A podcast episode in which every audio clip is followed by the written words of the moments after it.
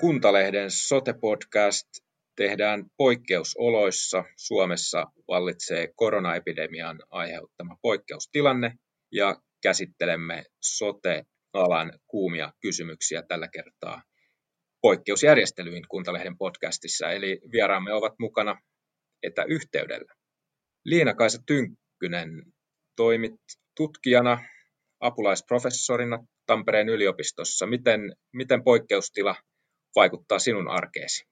No, vaikuttaahan se aika paljon. Meillä on tälläkin hetkellä täällä tota, 6- ja 1-vuotias lapsi, tai 6- ja 1-vuotiaat lapset kotona ja mies on yläasteen opettaja. Hän opettaa tuo keittiössä tota, niin, yläasteikäisille matikkaa ja mä nauhoittelen täällä makkarissa nyt tätä podcastia, että, että erikoinen tilanne.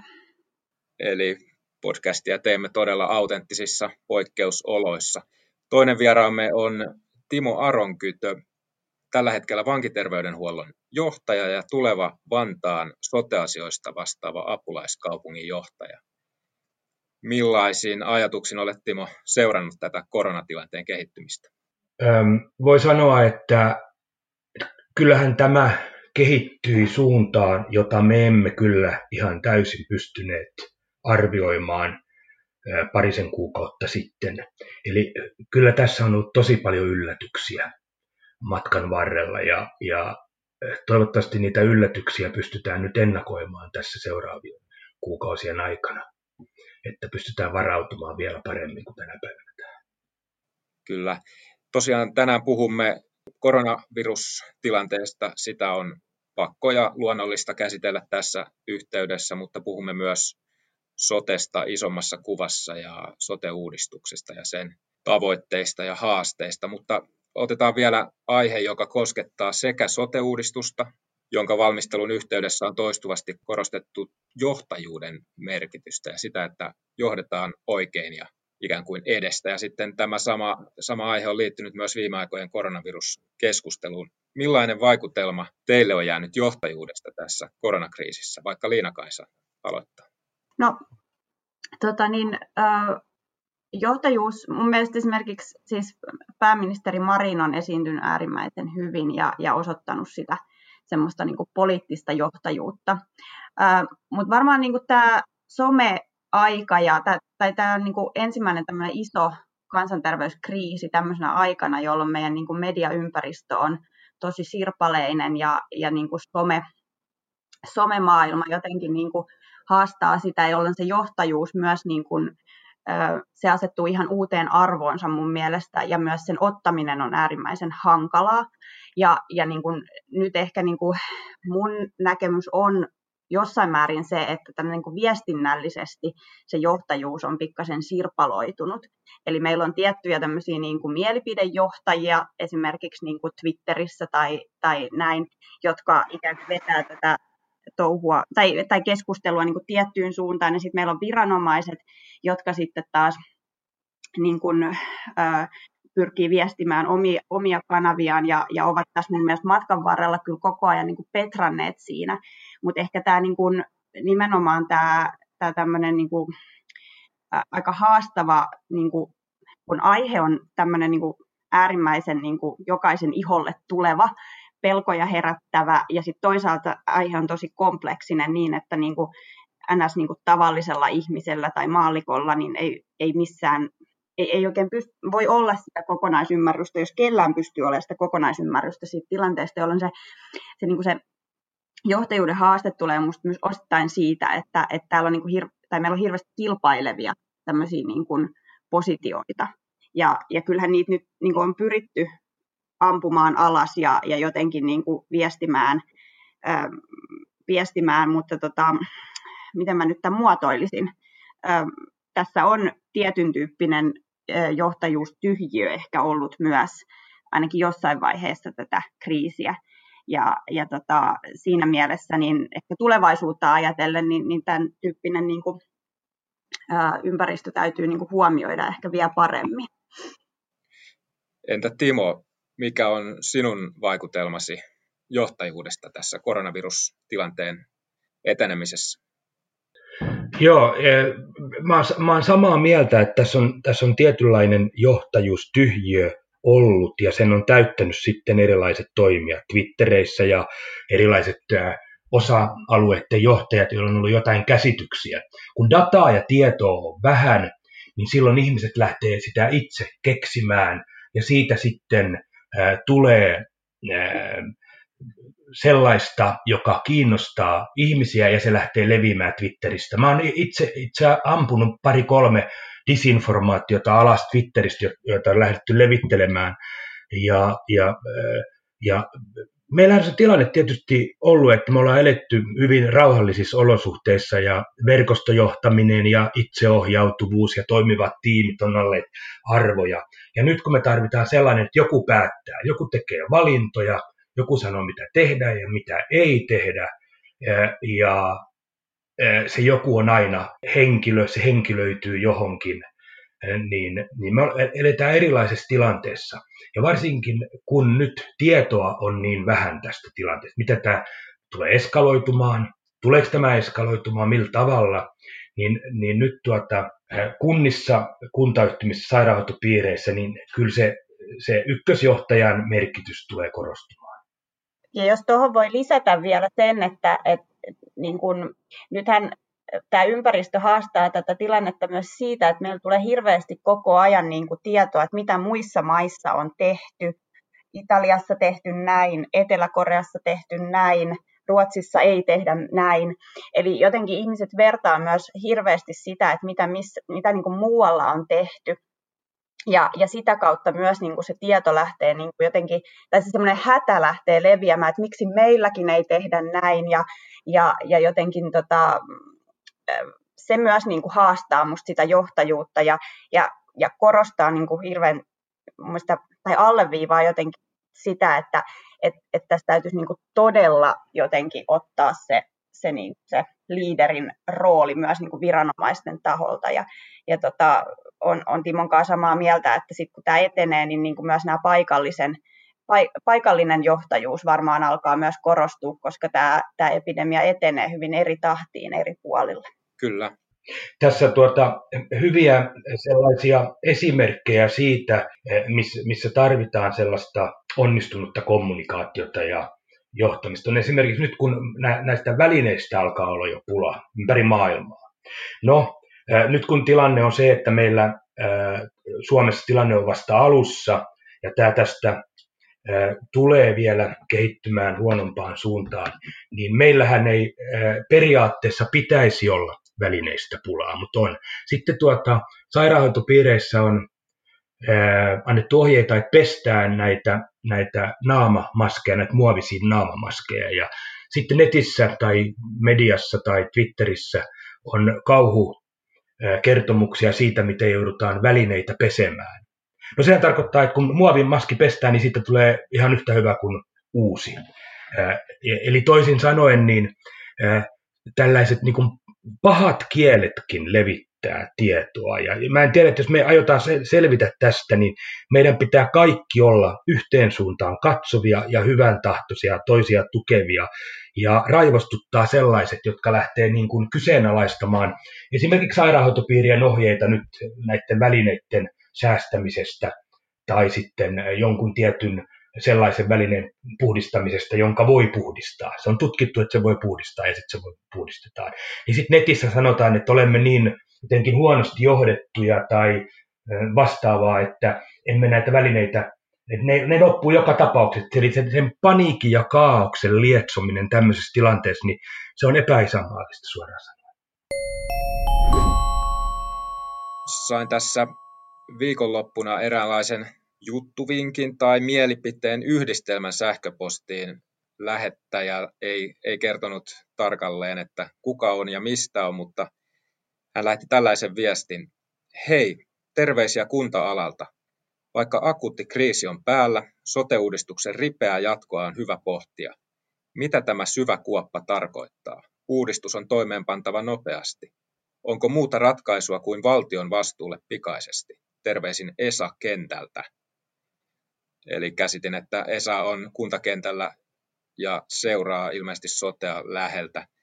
Jos tartutaan tähän Esan, Esan kysymykseen, että mitä tämä syvä kuoppa tarkoittaa ja miten tästä jatketaan sote-uudistusta. Kuntalehdelle vakuutettiin sosiaali- ja terveysministeriöstä tässä samalla viikolla, kun hallitus alkoi näitä poikkeustilalinjauksia tehdä, että sote-uudistuksen valmistelu jatkuu suunnitellusti. Mutta miten te, miten te näette tämän? Pystyykö sitä yhtään arvioimaan, että miten tämä vaikuttaa uudistuksen valmisteluun? Liina Kaisa.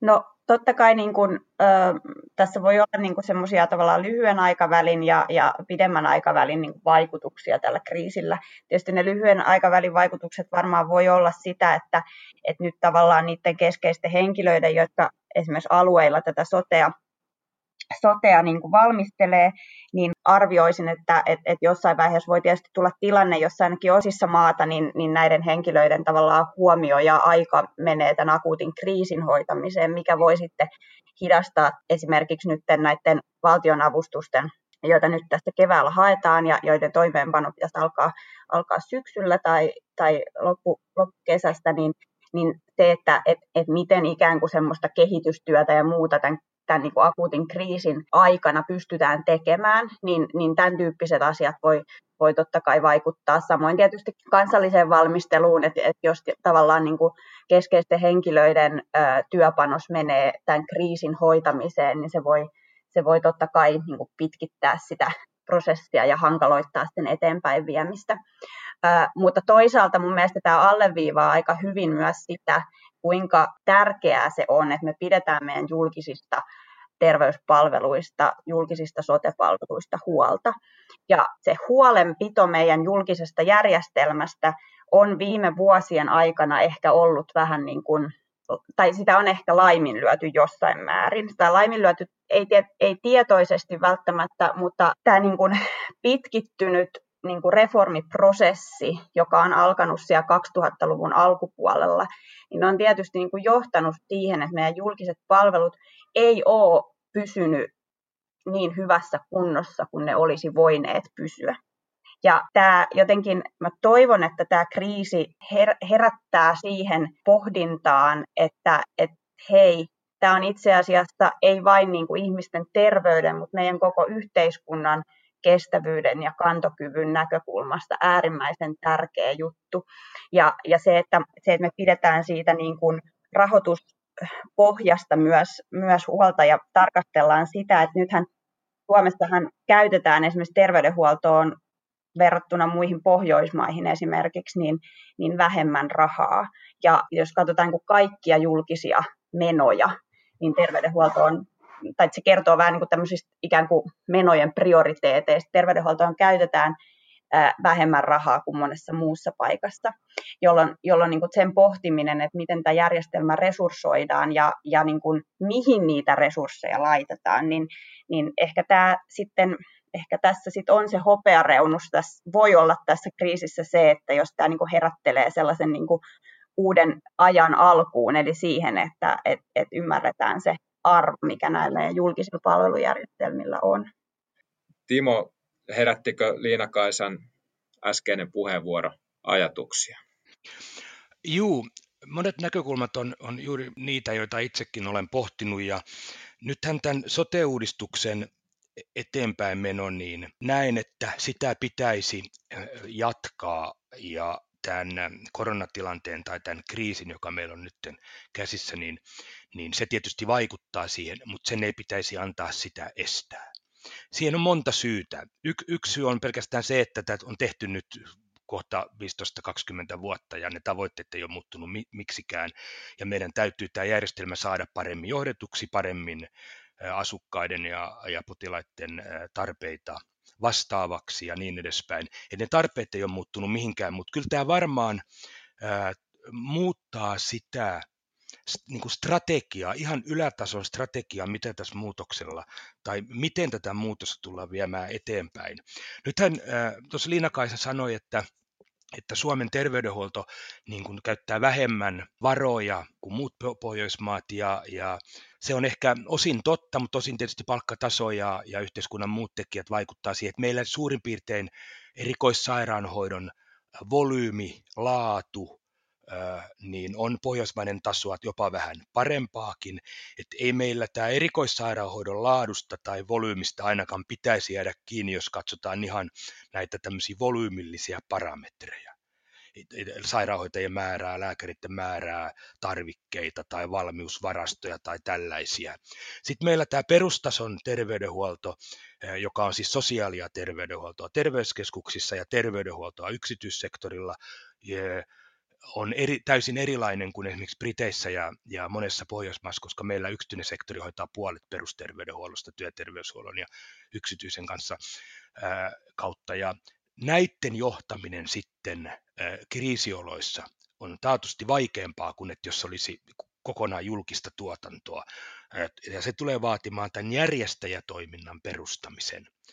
Siis sen toiminnan, jota tässä viime hallituskauden sote-uudistuksessa nimenomaan rakennettiin keskeisenä toimijana, että sote-järjestäjä, joka ohjaa euron vaikuttavimpaan palveluihin, kannustaa tuotannon tehokkuuteen, tekniseen tehokkuuteen ja, ja laatuun ja niin edespäin. Että, että ne tavoitteet on, ja jos tämä ei onnistu, tämän soten rakentaminen, niin kyllä niitä on herätetty niitä ajatuksia, että tämä sitten voisi siirtyä valtiolle kokonaan, siis järjestettäväksi. Tuotanto voisi olla sitten alueilla tai jopa kunnissa tai kuntayhtymissä, mutta en, mä en näe, että se on nyt relevantti kysymys tässä, tällä hetkellä, että se tie, joka on valittu, että meille tulee sotealue, että se on hyvä, sitä täytyy jatkaa, mutta haasteita ja hidasta, hidastumista tässä varmasti tullaan kokemaan tämän koronaepidemian takia. Ja ei se ihan poissuljettu että aika voi käydä vähin tälläkin kertaa.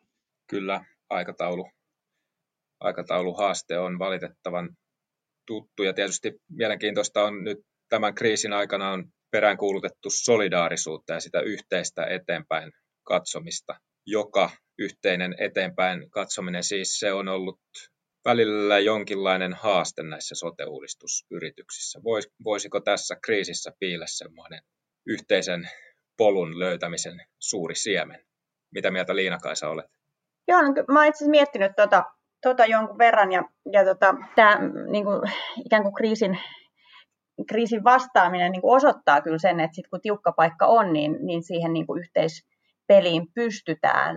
Niin kuin, kun sote-uudistuksessahan nimenomaan se kritiikki on kohdistunut siihen, että poliittinen järjestelmä ei kykene viemään näitä, niin kuin näin monimutkaista ja isoa uudistusta läpi, koska tähän liittyy niin hirveästi myös niin kuin erilaisia, erilaisia intressejä ja monien, monien eri intressiryhmien tavallaan osallistumista. Mutta sitten kun kohtaa, meitä kohtaa tämmöinen niin iso kriisi, joka, joka niin kuin koskettaa ihan jokaista niin kuin, yhteiskunnan niin kuin luokkaa myös ja, ja joka tasolla meidän yhteiskuntaa, niin, niin tota, totta kai tämmöinen voi niin kuin, tai osoittaa sen, että sitten sit niin kuin pystytään, pystytään yhdistymään. Ja, ja tätähän on verrattu nyt jo, jossain keskusteluissa myös tähän niin kuin ilmastonmuutoskeskusteluun, että meidän pitäisi esimerkiksi ilmastonmuutoksen kontekstissakin pystyä tämmöiseen yhteistoimintaan. Mutta ehkä siinä just on se, että tämä on hyvin konkreettinen uhka, mutta sitten se vaikka sote-palvelujärjestelmän inkrementaalinen kehitys esimerkiksi tiettyyn suuntaan, niin se ei ole niin näkyvää, jolloin, jolloin sitten se se haastaa sitä niin kuin konsensuksen löytämistä. Mutta kyllä mä ehkä just nimenomaan, mitä äskenkin sanoin, niin just se, että et kyllähän tämä jotenkin ehkä tuo esille sen, miten tärkeä tosiaan se meidän julkisten palveluiden rooli meidän yhteiskunnille on ja, ja sitä kautta tietysti voi olla, että tätä, tästä niin kuin siirrytään tämmöiseen uuden tyyppiseen terveyspolitiikan aikaan. Ja, ja tota, jossain, tai luin semmoisenkin kirjoituksen tässä just, että et missä ikään kuin nostettiin esille sitä, että et kun terveysjärjestelmissähän on niin kuin tosi pitkään ollut tämä tämmöinen niin kuin tehokkuuteen ja, ja tämmöiseen niin kuin kilpailuun ja, ja muuhun, niin kuin, tai tämän tyyppiset ideologiat on ikään kuin ollut aika vahvoja tässä niin kuin viimeisten vuosien, vuosikymmenten aikana, niin, niin voiko tämä ikään kuin toimia nyt semmoisena käänteenä si, siihen, että, että ikään kuin semmoinen maksimaalinen tehokkuus ei sitten kaikissa tilanteissa sitten niin kuin olekaan ehkä paras juttu. Toisaalta meillä on samaa aikaa sit niin kun se kääntöpuoli on se, että, että meidän julkinen talous menee tämän, tämänkin kriisin myötä, jos puhutaan nyt tästä niin kuin kuuluisesta kestävyysvajeesta, niin ikään kuin kyllähän, kyllähän tämä on valtava haaste meidän julkiselle taloudelle. Ja samaa aikaa meidän pitäisi pystyä tarjoamaan palveluita ää, entistä isompi esimerkiksi hoivan puolella ja näin, jolloin kyllähän tämä niin kuin yhtälö tulee olemaan myös äärimmäisen haastava, että miten niin kuin, nämä, niin kuin entistä niin kuin haastavammassa taloustilanteessa sitten pystytään meneen eteenpäin, eteenpäin näiden sotepalvelujen alalla. Tämä oli nyt ehkä vähän jäsentymätön vastaus, mutta toivottavasti siitä jotain selvää sai. Sai, sai. Herääkö Timolle ajatuksia tästä olit sote-uudistuksen muutosjohtaja Uudellamaalla viime hallituskaudella. Oletko sinä luottavainen tämmöisen sote-konsensuksen suhteen? Olen, olen, olen jossain määrin ää, luottavaisempi, koska silloin kun, silloin kun maailma muuttuu ympärillä haastavammaksi, niin silloin suomalaiset ää, ää, ihmiset ää, näkee tavoitteen kirkkaampana. Se on ihan varmasti. Myös se poliittinen järjestelmä lähtee silloin viemään määrätietoisemmin asioita eteenpäin, ja tämä voi sitä kautta tuoda tähän sote-uudistukseen kyllä vauhtia. Sitten tämä tehokkuusajattelu, tämä, tuota, kyllä meidän sosiaali- ja terveydenhuollon järjestelmistä on haettu sitä, että, että siihen sijoitettu raha, rahoitus tuottaisi mahdollisimman paljon hyvinvointia ja terveyttä. Ja nythän me kyllä nähdään se tilanne, että mä olen pikkusen ehkä Linnan kanssa, eri mieltä, koska tässähän nyt haetaan sitä seuraavan vuoden aikana sitä maksimaalista tehoa tästä järjestelmästä. Me joudutaan oikeasti seuraavan puolen vuoden vuoden aikana tekemään ää, noin ehkä viidestä kymmenen kertaa tehokkaammin asioita. Ja se tulee opettamaan meille terveydenhuollossa ja myös sosiaalihuollossa sitä, miten asioita tehdään eri tavalla. Se on väistämätöntä. Tämä on tietysti hyvin, tämä on, tämä on paha juttu, että me opitaan tällä tavalla, koska olisi parempi oppia mallintamalla, simuloimalla, opettelemalla rauhallisissa olosuhteissa. Italialaiset oppii tällä hetkellä, miten teho-osastolla, jossa on 100 paikkaa, hoidetaan 300 ihmistä. Tai miten sairaalassa, jossa on 50 paikkaa, hoidetaankin 500 ihmistä, kymmenenkertainen määrä, samalla hoitaja- ja lääkärimiehityksellä. Se on karseeta. Toi, toi on hyvä näkökulma ja, ja tota, ehkä toi, niinku, tämä myös mahdollistaa sit sen, että jos tavallaan tietyissä palveluissa niitä prosesseja pystytään tätä kautta esimerkiksi, tai ne hioutuu tämmöisen aika karmaisevan keinon tai karmaisevan kriisin kautta, niin, niin, niin sit ehkä pystytään sijoittamaan sitä rahaa sitten ehkä niihin palveluihin paremmin, joista se tällä hetkellä, tällä hetkellä on, on niin kuin uupunut. Mutta ehkä vielä semmoinen näkökulma tähän, että kyllähän sitten toisaalta nyt kun tässä puhutaan tästä niin kuin yhteisöllisyydestä ja, ja jotenkin siitä, että, että nyt niin kuin tavallaan kaikki yhdistyvät yhdeksi kansakunnaksi, niin, niin itse asiassa ää, tämä kriisihän nostaa esiin myös semmoisia niin uuden tyyppisiä tai, tai ehkä siellä pinnan alla olleita niin kuin eroja tai tämmöisiä vastakkainasetteluja, niin kuin esimerkiksi äh, nyt on puhuttu paljon tästä niin kuin nuoret vastaan vanhat, niin kuin tämmöiset milleniaalit vastaan kurittomat boomerit, jotka eivät pysy kotonaan, tai, sitten on tullut niin kuin tätä, tätä niin kuin epäluuloisuutta esimerkiksi kiinalaisia ihmisiä kohtaan. Äh, nämä poikkeusolot on oikeasti aika, aika niin kuin kova juttu niille ihmisille, jotka on niin kuin on niin kuin huonoimmassa asemassa ja, ja jotka niin kuin, joilta uhkaa tavallaan tämän kriisin myötä lähteä ne viimeisetkin turvaverkot alta. Sen ei tarvi olla, kun toi, niin kuin vaikka tämän koulu, koulussa käynnin rajoittaminen, niin, se, sekin on niin kuin valtava juttu tietyille lapsille varmasti. Noi poikkeuslaithan periaatteessa käsitykseni mukaan mahdollistaa myös monien muiden tällaisten niin kuin keskeisten niin kuin heikommassa asemassa olevien ihmisten palveluiden ö, karsimisen, mikä voi sitten oikeasti niin kuin synnyttää semmoista ö, huono-osaisuutta, mikä, mikä tota, ei kyllä meidän yhteiskunnassa sitten niin kuin, ö, ole välttämättä, niin, kuin, niin miten mä sen nyt sanoisin, no ehkä, ehkä niin kuin just se, että et, et vaikka tätä tällaista konsensusta ja yhteen hiileen puhaltamista syntyy, niin syntyy kyllä kaikenlaista muutakin. Mutta tämä oli ehkä laajempi, ei pelkästään tähän sote-prosessiin liittyvä. Joo, mä oon, mä oon täsmälleen samaa mieltä ja, ja äh, tämä polarisoi tätä yhteiskuntaa. Äh, toisaalta tietysti tauti äh, ei katso sitä yhteiskuntaluokkaa loppupelissä kuitenkaan. Ja, ja, ja se alun tilanne, joka tässä oli, että nuoret piti, että tämä ei niin kuin koskisikaan heitä.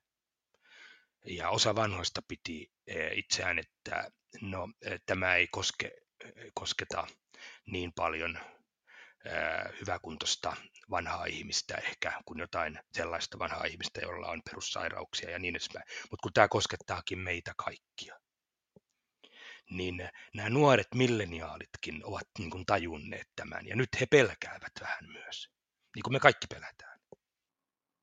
Ja kyllä tämä niin kuin, tavallaan meidän yhteiskunnalle eh, on niin kuin jossain määrin vie, vieras tilanne, tai, tai ollaan niin kuin, ollaan pitkään eletty hyvin tämmöisessä niin kuin yksilölähtöisessä yhteiskunnassa, että et okei, että se on vaan susta itsestäsi kiinni, vähän tämän tyyppinen ajattelu. Että et kunhan sä itse vaan yrität parhaas, niin, kun, niin silloin sä pysyt, niin kuin, pystyt mihin vaan tai pysyt turvassa.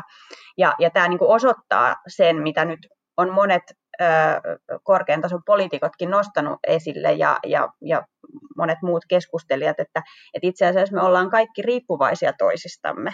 Ja, ja jotenkin sen hyväksyminen ja, ja sen tyyppiseen niin kuin ajatteluun aivonsa niin kuin loksauttaminen ei välttämättä ole ihan helppoa. Ja, ja jotenkin tämmöisissä niin kuin valtavissa niin kuin laajoissa kansanterveyskysymyksissä niin se koko väestön yhteen suuntaan toimiminen olisi niin kuin äärimmäisen tärkeää. Mutta sitten minkälainen meidän yhteiskunta on, niin itse asiassa sitten se yhteisen suunnan löytäminen ei ole välttämättä helppoa. Mm. Ja silloin, silloin pitäisi todella tarkkaan miettiä, että nämä meidän sosiaali- ja terveydenhuollon palvelujärjestelmät, niin ne niin kuin viritetään ää, palvelemaan niitä, jotka, ei muut, jotka pärjää niin kuin kaikkein heikoimmin, koska siellä syntyy ne suurimmat ongelmat, niin kuin sitten taas jos ajatellaan hyvin pitkällä tähtäimellä. Se on, että jos lapsilta loppuu ruoka, kun he ei saa koulussa ruokaa, niin sitten sitä ruokaa pitää ruveta järjestämään. Ja, e, ja, ja e, nyt pitäisi olla mahdollisimman reagoiva ja, ja saada tietoa siitä, mihin pitää hyvin nopeasti lisätä voimavaroja, lisätä palveluita, lisätä apua. Se on tietysti, me tiedetään, se on helppo nähdä, että se on teho-osasto, jos siellä on 50 ihmistä hengityskoneessa. Mutta kun se ei ole se kaikkein tärkein asia loppupelissä kuitenkaan, se toimii, koska siellä on superammattilaiset tekemässä. Sitten sinne kotiin jää niitä ihmisiä, jotka eivät nouse tästä 20 vuodessakaan. Ja sitten kun tämä kriisi on ohi, niin nämä ihmiset ja perheet lähinnä, niin tulee sitten kuormit, tarvitsemaan palveluita ja kuormittaa meidän yhteiskuntaa 20, 20 seuraavaa vuotta. Niin nyt pitäisi olla tosi niin kuin älykäs ennaltaehkäisemään niitä asioita, jotka voidaan ennaltaehkäistä, niitä haittoja. Kyllä ne teho-osastot siellä aina toimii. Mm. Tämä, on tietysti, tämä on tietysti aika raakaa puhetta, mutta, mutta, mutta kuitenkin, tämä on niin kuin ison kuvan hallinnassa ja tämän, tämän kriisin niin kuin ihan ylätason hallinnassa tärkeä. Ja yksi, mitä hallitukset nyt tekee joka puolella, on rahoittaa tätä, näitä yhteiskuntia, yrityksiä, pienyrityksiä, yksityisyrittäjiä. Suomi 15 miljardia, USA laittaa yhden triljoonan, eikä se tule riittämään, se laittaa vielä toisenkin triljoonan. Nämä, ja Ruotsi laittoi 300 miljardia, siis 300 miljardia euroa jotain avust, rahoja ja, ja, ja verojen kannon viivästymistä ja niin edespäin. 300 miljardia euroa. Ruotsi. Suomen 15 miljardia, ja se on, se on paljon. Ei, niin näitä ei voi kyllä verrata näitä 300 miljardia ja 15 ilmeisesti. Mä en ole kansantaloustieteilijä, mutta näin mulle sanottiin. Voiko tämä tilanne teidän mielestä kääntää uuteen suuntaan sen, että missä määrin arvovalinnat alkaa ohjata esimerkiksi palvelujen rahoittamista, koska periaatteessahan, jos poliittista tahtoa olisi, niin tota, pystyttäisiin aika paljonkin niin kuin parantamaan palveluja ja löytämään ne palvelujen ulkopuolelle jäävät ja pitämään heistä kiinni. Onko tämä realistinen ajatus, että arvovalinnat vahvistuisi? Saanko mä vastata tähän ensimmäisessä? Koska mä, mä vastaan, että ei. Ei. Mä vastaan, että ei. Mä vastaan, että kyllä ja ei. Ei. Että jos me mietitään, että, että, että tätä voisi jäsentää tätä kriisiä niin kuin terveydenhuollon kriisiksi, josta syntyy huomattavan paljon sosiaalihuollon hoidon tarvetta ja palvelun tarvetta, ja sitten tästä tulee tämmöinen fiska, finanssikriisi sen päälle.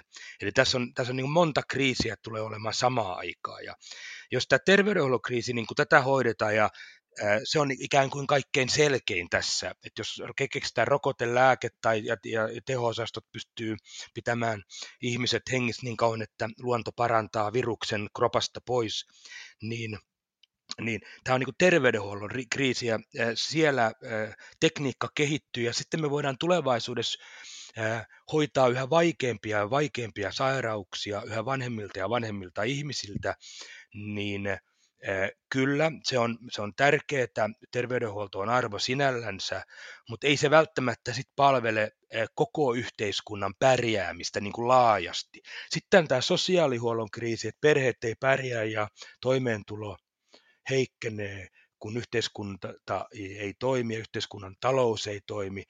Sitä, vältettä, sitä ehkäistään sillä, että yhteiskunta rahoittaa tuilla ja vastaavilla asioilla toimijoita, perheitä ja yksilöitä, mutta ei se välttämättä johda siihen, että se meidän sosiaalihuolto tai koulutusjärjestelmä tässä paranisi. En mä näe yhtään, että sen väistämättä johtaa siihen. Voi parantua, jos tehdään oikein, mutta ei välttämättä parane. Sitten tämä taloudellinen kriisi tulee joka tapauksessa aiheuttamaan sen, että joku maksaa tämän laskun. Se tarkoittaa, että tästä tulee niukkaa aikaa, joka tulee kyllä rajoittamaan huomattavan paljon erilaisia yhteiskunnallisia toimijoita, toimintoja. On sitten kyse varustaut, otetaan ihan tämmöinen out of the box, var, varustelu. Yhteiskunnille ei tule olemaan enää niin paljon rahaa varustautua esimerkiksi sodankäyntiin. Se on tietysti, voi olla hyvä asiakin, voi olla huono asia, riippuu vähän näkökulmasta. Sitten tuota, ää, ää, ylipäätänsä niukkuus tulee olemaan tämän jälkeen, koska se raha otetaan velaksi aika pitkälti.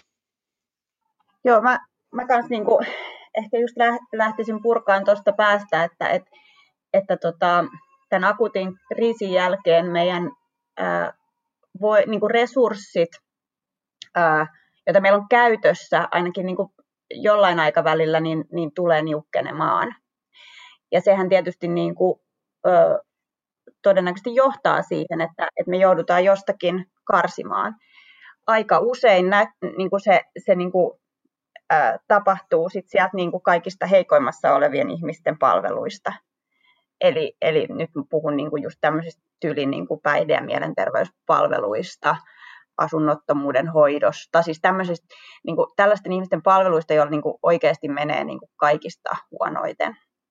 Ja, ja se on mun iso pelko, että, tämä porukka, joka ikään kuin on, on monessa mielessä niin kuin jo siinä mielessä näkymätön meidän yhteiskunnassa, että, että kun me, me niin kuin, tämmöiset niin kuin keskiluokkaiset äh, ihmiset, jos nyt sanotaan tälleen niin kuin aika kraavisti, niin, niin tekee näitä päätöksiä, niin, niin puhutaan tästä tämmöisestä sosiaalisesta etäisyydestä, eli se, se etäisyys sit sinne niin kuin, äh, niihin ihmisiin, joilla, joille ei niin kuin ole, ole niin kuin elämässä juurikaan mitään, niin, tota, niin se on sen verran suuri, että, että, että niin kuin huomioidaanko, tai se on niin kuin mun huoleni, että, että miten tämä porukka näkyy sit siinä päätöksenteossa ja, ja, tota niin, ja miten näitä, sit näitä priorisointeja julkisten menojen osalta sitten tulevaisuudessa tehdään, kun niitä varmastikin joudutaan tekemään.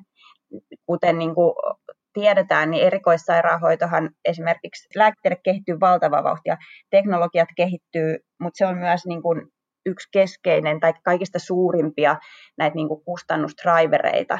Ja, ja se, että mä itse niin jotenkin näen, että, että siellä päässä pitäisi, pitäisi ryhtyä tekemään sitä vaikuttavuuspohjasta pohdintaa siitä, että mitä, mitä hoitoja ja toimenpiteitä meidän järjestelmä sit lopulta niin kuin ottaa käyttöönsä. Ja, ja tota, koska mun pelko on se, että sit niin kuin jatkossakin ikään kuin siellä tavallaan se raha myllää. Ja sitten tämä niinku toinen puoli, tämä niinku, mistä Timo puhui just tästä sosiaalihuollon ja, ja tämmöisen niinku puolesta, niin, niin, niin että se niinku huononee entisestään. Siis tämä on niinku mun mielestä se pahin skenaario.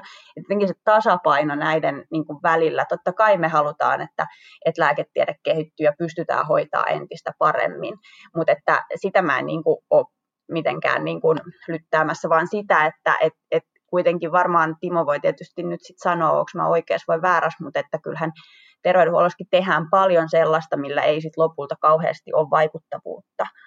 Niin, niin tota, ikään kuin se semmoinen, että päästäisiin niinku siinä keskustelussa ehkä just siihen, että, että oikeasti mietittäisiin sitä, että mitä me tarvitaan. Ja, ja se ei ole vain niin tämän akuutin, niin vaikka talouskriisin kontekstissa tärkeää, vaan esimerkiksi myös ilmastonmuutoksen kontekstissa. Kyllä meidän täytyy niin kuin meidän terveydenhuoltojärjestelmääkin jossain määrin sopeuttaa siihen, että, että miten me, niin kuin me luonnonvaroja esimerkiksi käytetään. Mitä mieltä Sattimo? Joo, terveydenhuollosta niin, niin sehän on, terveydenhuoltohan on, jos ajattelee lääketiede on vanhaa, kaksi, tuhansia vuosia vanhoja. Terveydenhuolto on tämmöinen moderni lääketiede on sata vuotta ja sosiaalitieteet on, on kymmeniä, ehkä vähän alta satavuotiaita van, vanhoja, että nämä, nämä sosiaali- ja terveydenhuolto on kehittynyt viimeisten sadan vuoden aikana huomattavasti ja se, kehit, se kehitysvauhti kiihtyy. Ja silloin kun se kehitysvauhti kiihtyy, niin me, meille tulee väistämättä tilanne, että yhä vähempi vaikuttavia hoitoja ja hoitomenetelmiä otetaan käyttöön. Ja myöskin, se, myöskin tästä järjestelmästä on tullut aika tarjontavetoinen. No, kun tämä järjestelmä on tarjontavetoinen, nythän tämä voi skaalata hoitamaan sitten tätä meidän kriisiä nimenomaan sairaalapotilaiden tarvetta, hoidon tarvetta ja, ja teho-osastojakin, joita pystytään esimerkiksi nyt upscalaamaan 500, 300 000 tehopaikkaan aika nopeasti sen takia, että tämä on aika, tämä on aika saturoitunut tämä terveydenhuolto, joka tarkoittaa silloin sitä, että se on pystynyt toimimaan ja sitä on, siihen on sijoitettu yhteiskunnan varoja. Ettei se, se nyt tästä, tästä tilanteesta katsottuna ei ole yhtään huono juttu, mutta tulevaisuudessa, jos, jos ja kun meille tulee niukkuus, niin väistämättä se vaikuttavuusperusteinen terveydenhuolto ja lääketiede, se tulee taas uuden tarkastelun kohteeksi. Eli että mahdollisimman vaikuttavia hoitoja. Ja sitten tuota, laajemmin yhteiskunnassa niin sitten sit on palveluita, eli aletaan vertaamaan juuri, niin kuin sanoit, niitä päihdepalveluita tai sosiaalihuollon palveluita tai koulutusta, sivistystoimea, ehkä kulttuuria myös, aletaan vertaamaan niin hyvinvointivaikuttavuutta laajemmin, mutta kyllä se siltikin, vaikka näin tultaisiin ja tullaankin varmasti tekemään, niin kyllä se terveydenhuolto ja lääketiede siellä on niin kuin vähän itsenäisenä, se on vähän siellä eristettynä oma, omassa, johon sitten yhteiskunnat lykkää aina tietyn määrän rahaa ja ihmiset maksaa itsekin tietysti vakuutuksilla ja haluaa sen ma- maailman parhaan lääketieteellisen hoitokeinon käyttöönsä. Se on vähän eri, mutta mä luulen, että kyllä näitä ruvetaan varsinkin niissä järjestelmissä niin kuin Pohjois-Euroopassa tai Euroopassa no ylipäätänsä, jos meillä on uni, universaalisysteemit, kaikki pääsee palvelujen piiriin ja yhteiskunnan verorahoilla tämä suurimmaksi osaksi lähes kokonaan joissain yhteiskunnissa korvataan, niin silloin se tarkoittaa, että että näitä ruvetaan vertailemaan, vaikuttavuutta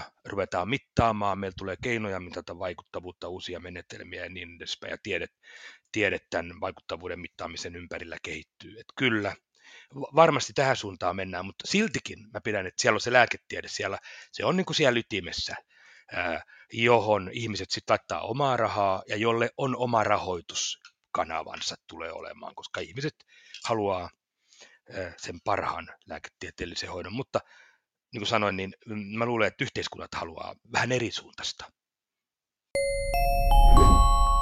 tuoreen Kuntalehden teema on sote ja lehden henkilökuva haastattelussa on professori Juho Saari. Hän, hän nosti esiin tässä jutussa vähän tätä, mitä teidän molempien tässä äsken puheenvuoroista tuli myös esiin, eli tämä, että miten huono-osaiset tai miten huono-osaisuus tai köyhyys, miten ne pysyy näkyvissä. Juho Saaren ajatus nyt lainaa muistista tätä juttua, mutta oli suunnilleen se, että mitä lähempää katsotaan esimerkiksi köyhyyttä, niin sitä paremmin näkee sen, sen, että miten moninaista se on. Ja vastaavasti mitä kauempaa ajatellaan, että köyhyys on tuolla, niin sille helposti tulee se ajatus, että kaikki köyhyys on jotenkin samanlaista. Mutta että tämä ikään kuin johdantona tähän vielä jatkokysymykseen, että tota, tässäkin tuli esiin, että miten tämä koronakriisi mahdollisesti vaikuttaa tähän huono-osaisuuden näkyvillä pysymiseen tai toisaalta paitsioon jäämiseen, niin tota, miten niin saataisiin pidettyä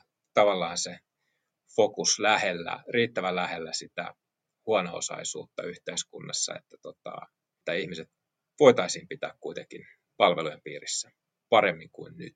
Liina-Kaisa vaikka, onko sulla joku ajatus? Joo, siis joo, Juho Saari, hän on mun, hän on mun pomoni tavallaan, että mä, mä en uskalla tässä ryhtyä hänen sanomiseen. Ei vaan, mä, siis vitsit sikseen mä oon aivan samaa mieltä, mieltä hänen kanssaan, eli just tämä niin sosiaalisen etäisyyden niin kuin kasvaminen ja se, se, niin kuin, se polarisoituminen, eli on niin kuin, ja se, mistä mä oon niin kuin jossain määrin just huolissani, on se, että kyllähän meidän poliittinen, äh, poliittiset päättäjät tai, ja, ja, ja muutkin näitä päätöksiä tekevät, niin, niin, niin on aika kaukana varmaan kuitenkin sit siitä paperittomasta, niin kuin asunnottomasta, suonen sisäisiä huumeita käyttävästä ja niin kuin, äärimmäisen niin kuin huono-osaisuuden.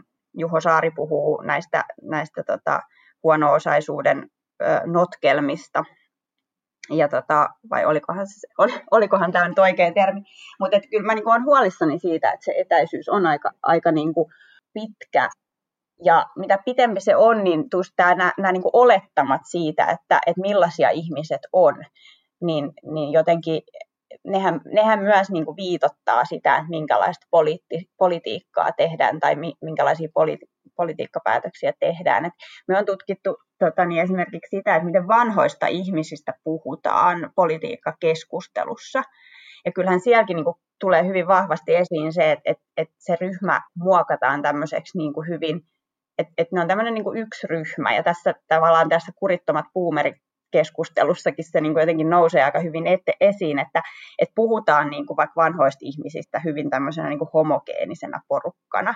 Ja samahan, niin kuin, että et eihän mikään meidän yhteiskunnan ryhmä ole missään määrin niin kuin, äh, silleen homogeeninen, että et, et, tai et heihin päätisi jotkut yhdet äh, niin kuin olettamat tai, tai näin, jolloin sitten se se, että et, et nimenomaan tämä tämmöinen niin huono-osaisuuden moninaisuus tulisi myös niin kuin paremmin näkyviin.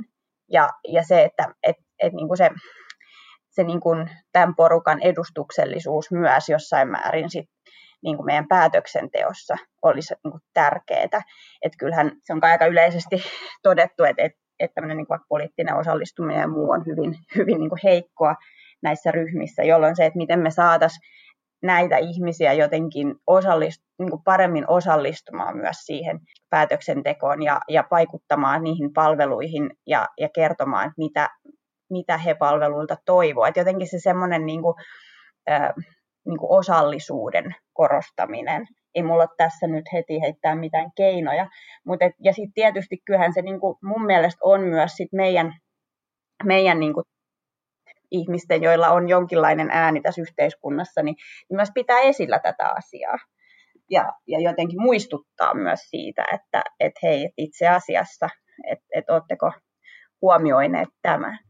Herääkö Timolla ajatuksia vielä tästä? Mä tartun tuohon osallistumiseen tai osallisuuteen, koska nämä, nämä henkilöt, jotka voi, voi huonoiten sosiaalisesti tai pärjää siis, pärjää huonoiten, voi, voiminen on ehkä huono sana, pärjää huonoiten, niin, niin sehän, heidän palveluiden onnistumisen yksi perus edellytys on se, että nämä osallistuu siihen omaan palveluunsa. Ja se palvelu on osallistavaa. Se, on se sitten sosiaalipuolen palvelu tai terveydenhuollon palvelu tai kirkon, seurakuntien tai kolmannen sektorin tai naapurin tuoma palvelu, niin, niin mä luulen, että, että siellä on se tärkein vaikuttavuuden lähde. Eli miten, miten nämä ihmiset saadaan osallistumaan siihen omaan palveluunsa. Tämä on varmaan sellainen asia, että tätä pitää meidän palveluissa jollain uudella tavalla lähteä miettimään. Koska tuota, jos nämä osallistuu toinen toistensa auttamiseen, niin A, neille ei ole voimavaroja auttaa toinen toisiansa. Tarkoitan nyt, jos on näitä, vaikkapa näitä suonen sisäisiä huumeita, huumeita käyttäviä ihmisiä, jotka tarvitsevat sosiaali- ja terveydenhuollon palveluita ja muuta, ja, ja jotka, jotka tuota, pitäisi saada siihen eh, kuntoutuksen polulle tai korvaushoidon polulle tai jotain muuta, niin eh, jos ei ole sellainen palvelu, joka osallistaa nämä, niin ei nämä ihmiset siihen palveluun tule. Ja se palvelu jää vaikuttamattomaksi. Ja tätä, tätä, osa, tätä osallistumista on varmaan, mä en ole sosiologia ja mä en osaa tätä asiaa, mutta tämä on niin kuin monen tasoista. Ja, ja on helposti äh, niin, että ne meidän palvelut, niin on kauhean irrallisia, ne on kaukana, ne, ne ei kohtaa ja ne jotenkin anne, niin kuin kepillä annetaan ne palvelut kun se pitäisi olla sitä, että se ihminen osallistetaan sen palvelun piiriin. Vas, sitä kautta vastuutetaan, ehkä enemmän nyt joku voi sanoa, että ei pidä tästä sanasta, että annetaan vastuuta. Kyllä mä oon behavioristi itse osittain ja mä uskon vastuun antamiseen. Sitten kun on kyky kantaa ja ottaa vastuuta, niin sitä annetaan. Jos, jos ei sitä kykyä ole, niin sitä annetaan vaan vähemmän vastuuta. Mutta nämä on mielenkiintoisia asioita kaiken kaikkiaan. Hmm. Ja ehkä tähän voi niin lisätä myös, että et, et että kyllähän niin kuin nyt tällä hetkellä niin järjestöt, kolmas sektori, tavallaan hehän, niin, että siellä tavallaan on ja perinteisestikin ollut niin kuin paljon tätä just näiden niin kuin ryhmien, joita niin kuin julkinen, julkinen sektori ei välttämättä pysty niin kuin, ö, palvelemaan si, si, niin kuin siinä määrin kuin ehkä, ehkä olisi hyvä, niin, niin kolmannella sektorillahan on äärimmäisen tärkeä rooli tämän tyyppisen niin kuin osallisuuden edistämisessä ja, ja, ja jotenkin sen niin kuin kansalaisyhteiskunnan ja, ja, ja tämän toiminnan jotenkin niin kuin huomioiminen tästä keskustelussa on minusta niin tosi tärkeää, että et järjestöt jotenkin pystyy monessa tarjoamaan se, sitä, niin kuin, että jos ajatellaan, että, että karrikoiden niin kuin kun, kunnissa toimitaan virastoaikaan ja sitten niin kuin sen jälkeen kaikki on kiinni, niin ikään kuin järjestöt sitten tulee ja paikkaa sitä, sitä mikä, mikä jää niin kuin ulkopuolelta tai ketkä jää niin kuin niiden palveluiden väliin niin sanotusti. Ja usein ehkä järjestötoiminnassa on se ajatus myös, että, et, tai jotenkin tämä kansalaisyhteiskunnan ajatus, että ne palvelut ei ole jossain niin kuin niin kuin eristyksissä muusta yhteiskunnasta, vaan ne on osa sitä. Ja ehkä tämän tyyppistä ajattelua myös, että tavallaan ei odoteta, että ne ihmiset tulee sinne palveluun, vaan jotenkin pyritään menemään sinne, missä ne ihmiset on. Ja kyllähän tätä niin kuin tehdäänkin, en mä sitä sano. Mutta ehkä ehkä niin kuin sen, sen korostaminen vielä jotenkin, että, että ne ihmiset, jotka sit oikeasti ei edes välttämättä koe, että he tarvisivat mitään yhteiskunnan apua tai jotenkin he, he niin kuin, mm, on jo niin tavallaan syrjässä, että et, et, ei he niin kuin hakeudu mihin, minkään palvelun piiriin, niin, niin joten, että miten me tarjot heille myös niitä mahdollisuuksia sitten saada apua erilaisilla Tähän korostuu, tämähän on, tämähän on juuri sitä puhetta, mitä me ollaan vankiterveydenhuollossa mm-hmm. käyty. E, eli että vankilassa, kun on sosiaali- ja terveydenhuolto, tai, tai sanotaan, että on terveydenhuolto ja vankilassa on sitten psykologia ja sosiaalista kuntoutusta siinä määrin, kun vankilassa sitä pystytään antamaan. Ja sitten kun tuota vankilasta ihminen siirtyy siviiliin, niin sitten hän siirtyy kunnallisten virastoaikaisten palvelujen piiriin, mutta nämä ihmiset välttämättä siviiliin siirtyessään eivät pysty käyttämään virastoaikaisia palveluita. He tarvitsisivat hmm. osallistavampia palveluita, räätälöidympiä, ja jos ei niitä ole, niin sitten se kierre taas saattaa käynnistyä uudelleen, sekä rikoskierre, kun ei ole rahaa, niin pitää tehdä rikos, että saa rahaa, päihdeongelmaa 90-80 prosentista vankeja, entisiä vankeja, niin sitten se päihdeongelma akutisoituu, kun heti, ei pääse heti niihin palvelujen piiriin.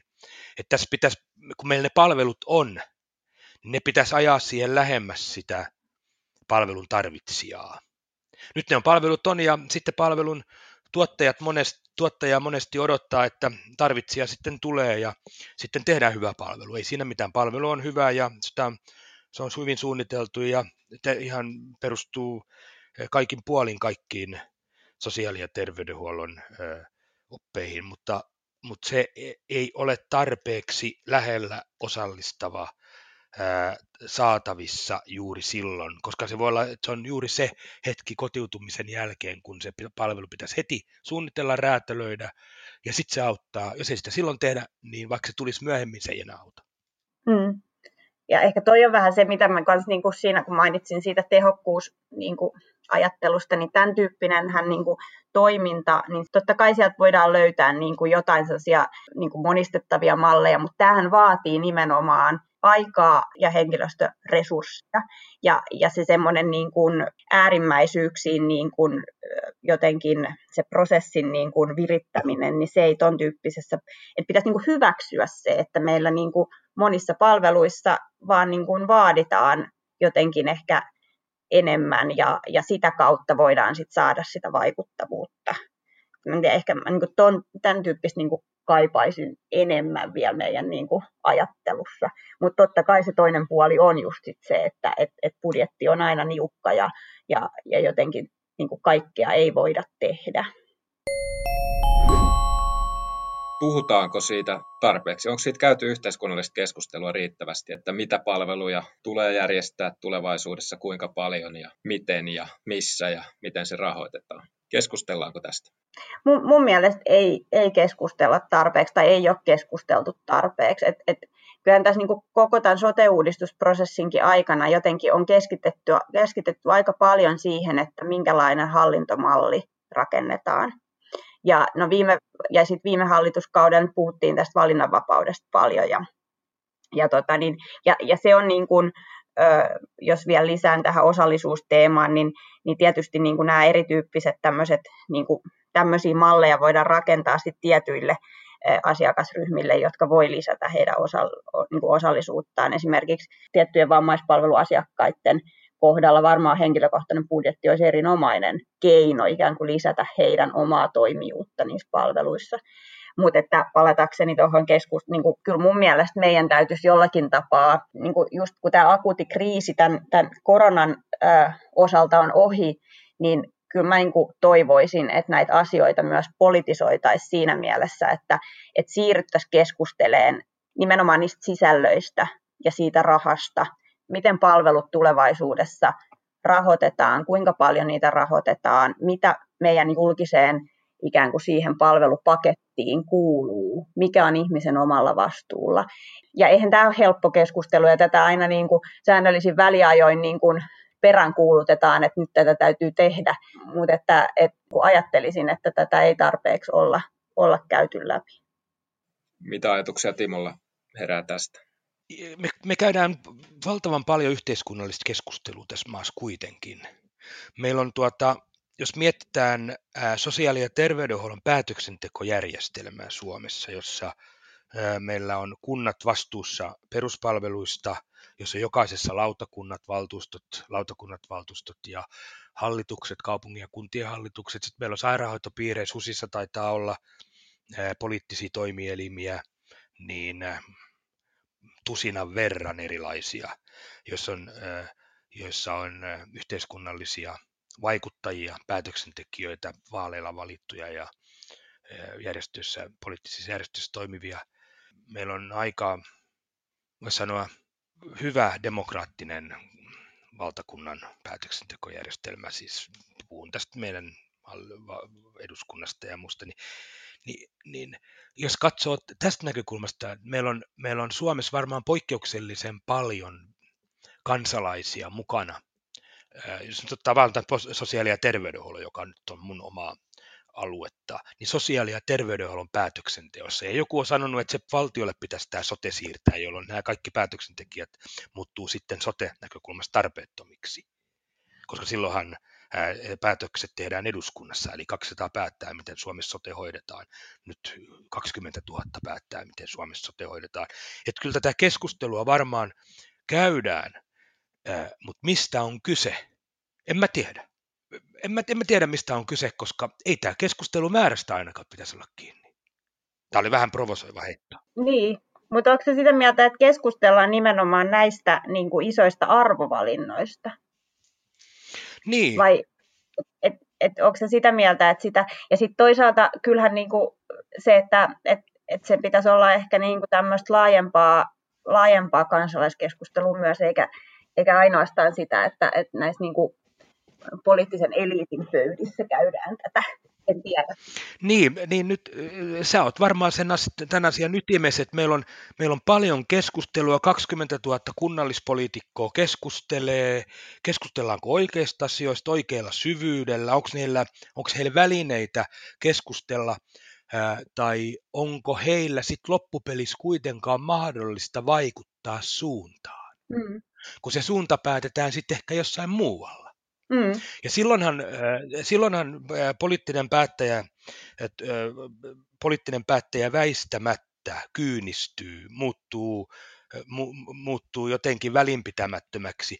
Jos hänelle ensiksi annetaan poliittinen päätöksentekovalta ja sitten todetaan, että ei sulla muuten mitään valtaa ollutkaan niin, niin se tilannehan on niin kuin näennäisdemokratiaa. Se, on, se ei ole kansalaisyhteiskunnan toimintaa silloin. Mä en ole sanomassa, että Suomessa näin olisi, mutta äh, kyllähän se pelko niin on, että jos ei anneta, siis tarkoitan nyt esimerkiksi kunnallisia päättäjiä, joille annetaan päätöksentekovalta tietyistä asioista, jos he ei heillä sit oikeasti ole päätöksentekovaltaakaan, vaan he toimii osin kumileimasimina niin se kyllä, kyllä se, se turhauttaa nämä päätöksentekijät sitten. Mutta silloin täytyy miettiä, että missä se on, mitä halutaan päätättää, missä on se päätöksen, missä on päätöksenteon tai mitkä ovat päätöksenteon tavoitteet, mitä voi päättää, onko meillä se kenttä, se, onko meillä se kenttä, missä se pää, minkä puitteissa niitä päätöksiä saadaan tehdä, onko se selkeä vai onko se jotenkin hämärä jolloin, jolloin ne päätökset tehdään jossain muualla kun valtatyhjät aina päättää. Että nämä, on, nämä on tämmöisiä keskusteluja, joihin on niin vaikea nyt vastata, varsinkin kun ehkä omassa mielessä tämä kriisi on niin, niin syvällä omassa, omassa mietintämyssyssä nyt tällä hetkellä, että nämä tulee varmaan eteen sitten, kun tämä tästä rauhoittuu tämä meidän tilanne. Ja tuo on hyvä pointti, että se keskustelu keskustelun vuoksihan ei ikään kuin ole varmaan hedelmällistä, että, että se, että miten sitten se niin kuin, tavallaan, miten ne kanavoituu just sitten, miten toimeenpannaan, miten se näkyy toimeenpannossa sitten se laaj, että et jos tavallaan, että et se, että et osallistetaan niin sanotusti vaikka ihmisiä, ja, ja sitten jos se ei näykään missään, niin, niin sehän on äärimmäisen turhauttavaa. Ja, ja, tota, ja just ehkä tämmöisestä niin kuin, niin kuin pitäisi, pitäisi jotenkin niin kuin miettiä, että, että mikä on se foorumi. Ja, ja, niin kuin, ja jotenkin niin kuin ehkä tuossa äskeisessä puheenvuorossa olin jossain määrin ehkä myös jotenkin ide, vähän idealisti silleen, että, että eihän se, kyllä mä niin kuin ymmärrän sen, että että että sit niin käytännössä, kun ajatellaan asioita silleen niin kuin, jotenkin, että mikä nyt on niin kuin mahdollista esimerkiksi, niin, niin, niin voi hyvin just olla, että, että, että että semmoinen idealismi siitä, että, että nyt keskustellaan kaikkia, mietitään porukassa, ei välttämättä sitten ole mahdollista. Hypätään vähän tuohon vielä kuitenkin tietyllä tavalla rakenteisiin, vaikka palvelujen sisällä ollaan tässä oltu, niin Uudenmaan eri, erillisratkaisun tämä esitys julkistettiin tuossa vuodenvaihteen tienoilla, ja samaan aikaan muista kaupungeista on kuulunut, että hekin hekin tota, tarvitsisivat tai haluaisivat enemmän roolia tässä soten järjestämisessä. Miten, miten te näette tämän? Voiko Uusimaa ja pitääkö sen olla erillään? Pitääkö sen saada yksin oma erillisratkaisu? Mitä mieltä olet, Timo? Sinä olet tietysti tässä myöskin vahvasti osallisena tulevana Vantaan apulaiskaupunginjohtajana? Aika selkeältä tämä näyttää nyt tällä hetkellä siinä mielessä, että tämä Uudenmaan erillisratkaisu tarvittiin, jotta tämä sote nyt kähti eteenpäin. Mä, mä, mä olin muutosjohtajana viime hallituskaudella ja, ja Uudenmaan isot kunnat vastusti ää, uudistusta. Ää, syynä oli se, että tämä Uudenmaan erityispiirteet, niitä ei otettu huomioon riittävästi ja nyt tässä, tässä mallissa niin selvityshenkilön mukaan niin pystytään näihin Uudenmaan erityispiirteisiin huomioimaan tänne pystytään huomioimaan riittävästi ja, ja tämä nyt kähti eteenpäin. Jos tulisi jotenkin sellainen tilanne, että muut isot kaupungit Suomessa Uudenmaan ulkopuolella saisivat jonkinlaisen erillisratkaisun, siis että kaupungeille jäisi järjestämisvastuuta, rahoitusvastuuta, niin siitä seuraisi väistämättä se, että tätä rahoitusmallia ei pystyttäisi tekemään. Eli siitä seuraisi väistämättä se, että tämä sote ei etene, niin sitä tämä ei pystyttäisi ää, lainsäädännöllisesti viemään eteenpäin, eli, eli kyllä se on tiedossa. Eli että Uudenmaan erillisratkaisu tarkoittaa sitä, että Uudellemaalle tulee nämä sotealueet, Helsingin kaupunki yhtenä sotealueena, ja silloin myös näitä erityispiirteitä pystytään huomioimaan. Ei, ei, en mä näe mitenkään mahdollista, että erillisratkaisu läht, laajenisi Tampereelle, Ouluun tai, tai Turkuun ja sitten sitä kautta nämä kaupungit olisivat jotenkin omia sotetoimijoita, rahoitus järjestettäisiin ja niin edespäin. Ei, ei se, ole edes, se ei ole mahdollista, se ei ole lain, lakiteknisesti mahdollista, se ei ole rahoitusteknisesti mahdollista mitenkään. Mitä mieltä Liina kai sä olet tästä? No on, on samaa mieltä siinä mielessä, että että kyllä varmaan niin kuin, ö, jossain määrin on järkevää, että Uuttamaata tarkastellaan omana kokonaisuutenaan ja, ja tota niin, ikään kuin tasotetaan sitä kontrastia muuhun maahan. Ja totta kai Uusimaa on alueena, ää, tai, tai tämä niin kuin metropolialue on, on niin kuin monella tapaa hyvin erityyppinen kuin, kuin monet muut alueet Suomessa. Mutta sitten toisaalta niin, niin tota, en ole nyt esittämässä sitä, että koko, kaikkialle pitäisi saada oma erillisratkaisunsa, vaan enemmän peräänkuulutan just sitä, että Suomi on äärimmäisen niin kuin, ö, moninainen maa sekä niin kuin maantieteeltään, väestörakenteeltaan, palvelutarpeiltaan. Ja, ja se, että et, et niin kuin lähtökohtaisesti just se ajatus siitä, että nyt yritetään tehdä sitten joka paikkaan samantyyppistä mallia, niin ei, ei niin kuin ole hyvä. Ja, ja niin kuin toivon, että sit siinä lopullisessa ratkaisussa, mikä, mikä sitten ikinä tuleekaan, niin, niin pystytään huomioimaan se, että näille alueilla on hirveästi erityyppisiä haasteita. Eli jotenkin sitä liikkumavaraa sit sen, oikeasti sen, sen alueellisen päätöksenteon mahdollistamiseen, niin, niin se on minusta niin kuin äärimmäisen tärkeää. Että tota, että jotenkin sen, että, että Uusimaa ei ole kuitenkaan sitten alueena ainoa, jolla on erityispiirteitä, vaan, mutta että ne on niin kuin erilaisia eri puolella Suomea. Ja nythän on tietysti kiinnostava sit itse asiassa nähdä se, että, että jo, jo kaupunkitutkijat tai maantieteilijät hän on vähän nostanut esiin sitä, että voiko tämä, tämä koronatilanne nyt sitten, mitä se tekee meidän kaupungistumiskehitykselle. Voisi se olla, että se se ei tee mitään, mutta että just tämä tämmöinen niin kuin ihmisten keskittyminen isoihin kasvukeskuksiin, niin voiko tämä toimia siinäkin mielessä jotenkin tämmöisenä uuden ajan alkuna, että, että aletaankin suosiin myös niitä seutuja, jossa, jossa tota, asutus on, on harvempaa. Ja tämähän on totta kai sote-järjestelmän näkökulmasta myös kiinnostava kysymys, että jos, jos jotain niin kuin uuden tyyppistä kehitystä tässä suhteessa tai, tai pysähtymistä tapahtuu. Tosiaan niin kuin sanoit Liina-Kaisa, niin kuntakenttä on hyvin monenkirjava ja tarpeet ja tilanteet vaihtelee paljon. Viime aikoina on keskusteltu jonkun verran kuntien tehtävien eriyttämisestä. Voisiko yksi ratkaisu sotessa olla, että harkittaisiin erilaisia tehtäviä myös sotessa suurille kaupungeille ja pienille kunnille.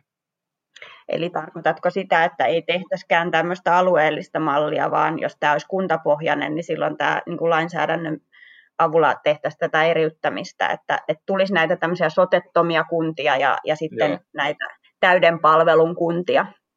Niin. Joo. Voisi. M- miksei se voisi? Totta kai se voi olla mahdollista. Voisi. Niin sano Vaatimo. Niin voisi ehdottomasti, koska silloin se täytyisi rakentaa niin kuin, äh, huomioiden nämä, nämä sote-uudistuksen tavoitteet, äh, siis riittävä väestöpohja vaativille palveluille ja lähipalvelujen turvaaminen, vaikuttavuus ja sitten tuo tehokkuus, kyllä näitä, näitä täytyy kaikki olla siellä niin kuin, ä, mittaristossa, niin silloin se täytyy, käytännössä tarkoittaisi, että sellaiset kun, ja sitten rahoitusjärjestelmän kes, kehittäminen on keskeistä, niin silloin se tarkoittaisi, että isot kaupungit, jotka tässä nyt tuntuu pärjäävänkin tämän sotensa kanssa, niin, niin jäisi sote-kaupungeiksi ja pienet kaupungit niin, niin muodostettaisiin sotealueita tai kuntayhtymiä, niitä, voi, niitä tietysti olisi silloin erikoissairaanhoidossa omaa ja omansa tai, tai sitten koko sote kuntayhtymä. Ja silloin se tarkoittaa, että pieni kaupunki tai pieni kunta lähinnä, jolla ei ole edellytyksiä, ei rahoittaa, järjestää eikä edes aina tuottaakaan palveluita, ei ainakaan erityispalveluita, mutta monesti ei edes niitä peruspalveluita, jäisi niin sanotuksi sotettomaksi kunnaksi. Rahoitushan pitäisi järjestää silloin niin, että se tulisi edelleen sieltä kuntaveron kautta, koska tämmöisessä mallissahan niin tähän rahoitusjärjestelmään ei tarvitse tehdä suuria muutoksia. Niin silloin se tarkoittaa, että tällaiset kunnat, niin ne menettäisi ikään kuin sotensa, mutta ne menettäisi myös sen, tai saisivat sitten myös pääsisivät eroon siitä soten rahoitusosuudesta, ja se voitaisiin järjestää esimerkiksi tuloosuusmallilla. Eli toisin sanoen kunta maksaa vähän niin kuin samaan tyyliin kuin nyt ajatellaan, että kunnat menettää sen 12 veroprosenttiaan, niin tällainen, tällaisessa mallissa niin kunta menettää sen laskennallisen soteosuutensa, mutta ei voi menettää enempää, eli toisin sanoen ei köyhdy sen takia, että oman kunnan, kuntansa alueella oleva väestö jotenkin joutuu enemmän käyttää palveluita, vaan, vaan, vaan sen kattaa sitten se isompi alue, eli tämä lähestyy sitä sitä, tätä sote-maakuntamallia, mutta tämä lähtee ikään kuin al- alhaalta ylöspäin eikä ylhäältä alaspäin. Näitä malleja, jos tämä, tämän kertainen esitys nyt taas törmäisi aikapulaan, niin mä luulen, että näitä tullaan miettimään, ja sitten se, mistä aloitettiin, oli tämä valtiollistaminen, sitäkin varmasti mietitään tulevaisuudessa, jos nyt siis aika loppuu kesken tällä kertaa. Ja jos tämä korona tähän nyt sitten vaikuttaa myös jollain tavalla. Ehkä tämä korona tulee vaikuttaa siihen, että keskustelu ainakin noiden yliopistosairaaloiden kohdalla käynnistyy, että miten niiden rahoitus tai valtiollistaminen, ää, mitä se tarkoittaisi sitä, mitä se voisi tarkoittaa. Tämä on ehkä vähän kaukaa haettua, mutta mä näen, mä näen kyllä sen keskustelun jo edes, edessä. Herääkö Liina Kaisalla vielä ajatusta tästä? Niin, ehkä tuossa nyt jotenkin, siis on, on samaa mieltä, että totta kai, totta kai varmasti semmoinenkin pohdinta on, on mahdollista, just mitä Timo tuossa nosti esiin. Ja, ja tota, nythän on lähdetty niin kuin hyvin vahvasti siitä jotenkin tästä niin kuin tiukemman valtiollisen ohjauksen näkökulmasta tätä sotea kehittää, koska tämä on ollut niin, niin hajautunut tämä, tämä tota, järjestelmä ja on, on niin kuin katsottu, että et, et valtion täytyisi saada tätä paremmin, paremmin niin kuin näppeihinsä tätä, tätä sote-järjestelmää. mutta ehkä tässä just tulee myös sit se, että et tavallaan kun ajatellaan just vaikka tätä yliopistosairaalamaailmaa tai yleensäkin ehkä tämmöistä vaativan erikoissairaanhoidon maailmaa, niin, niin siinähän tavallaan se semmoinen paikallisuus ei ole niin, niin olennaista, eli, eli se ymmärrys niistä paikallisista olosuhteista tai jotenkin ymmärrys siitä ö, yhteisöstä, joiden kanssa niin kuin, niin kuin tehdään töitä.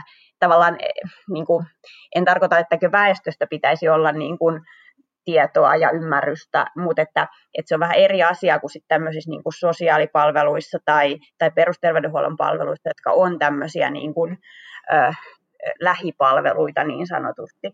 Ja ehkä tässä justiinsa niin kuin se, että et, et niin kuin koko sotea ollaan laittamassa yhteen, niin se voi tietysti sitten aiheuttaa, tai on miettinyt sitä, että voiko se aiheuttaa just sitä sitten, että, että joudutaan tekemään sellaisia kompromisseja, jotka ei sitten esimerkiksi välttämättä ole joko vaativan erikoissairaanhoidon tai sitten näiden esimerkiksi selkeästi siellä, siellä niin kuin lähiyhteisössä tuotettavien palveluiden näkökulmasta optimaalisia. Eli esimerkiksi just tämä, että et, et, et olisiko sitten yksi mahdollisuus myös pitää tämä niin kuin, vaativa erikoissairaanhoito jossain määrin erillään ja, ja, tota, ja sitten nämä lähipalvelut omassaan. Siinä on omat ongelmansa ja, ja se ei ole missään määrin myöskään niin kuin yksinkertainen, mutta että, et, että Suomihan on ainoita maita, jotka pyrkii tekemään tätä niin kuin äärimmäisen laajaa integraatiota ja, ja tota, niin, niin sen pohdinta sitten jotenkin sen koko systeemin näkökulmasta voisi olla myös tietyllä tapaa paikallaan. Niin palvelujen integrointi, sitä tarvitaan niille, jotka tarvitsevat useita palveluita. Juuri näin. Ja se on aika pieni osa väestöstä, joka tarvitsee kaikki palveluita. Ja sitten siellä on se sosiaali- ja terveydenhuollon integraatio, ja sitten siellä to- toisessa ääripäässä on pelkkä erikoissairaanhoidon ja sitten perustason terveydenhuollon integraatio. Että integraatiokin pitää, pitää joka tapauksessa suunnitella niin kuin asiakkaan tarpeisiin ja kyvystä hyötyä ää, perusteella. Eli me ei, me, meidän ei kannata tehdä sellainen, sellaista järjestelmää, jossa kaikki on integroitu koko ajan.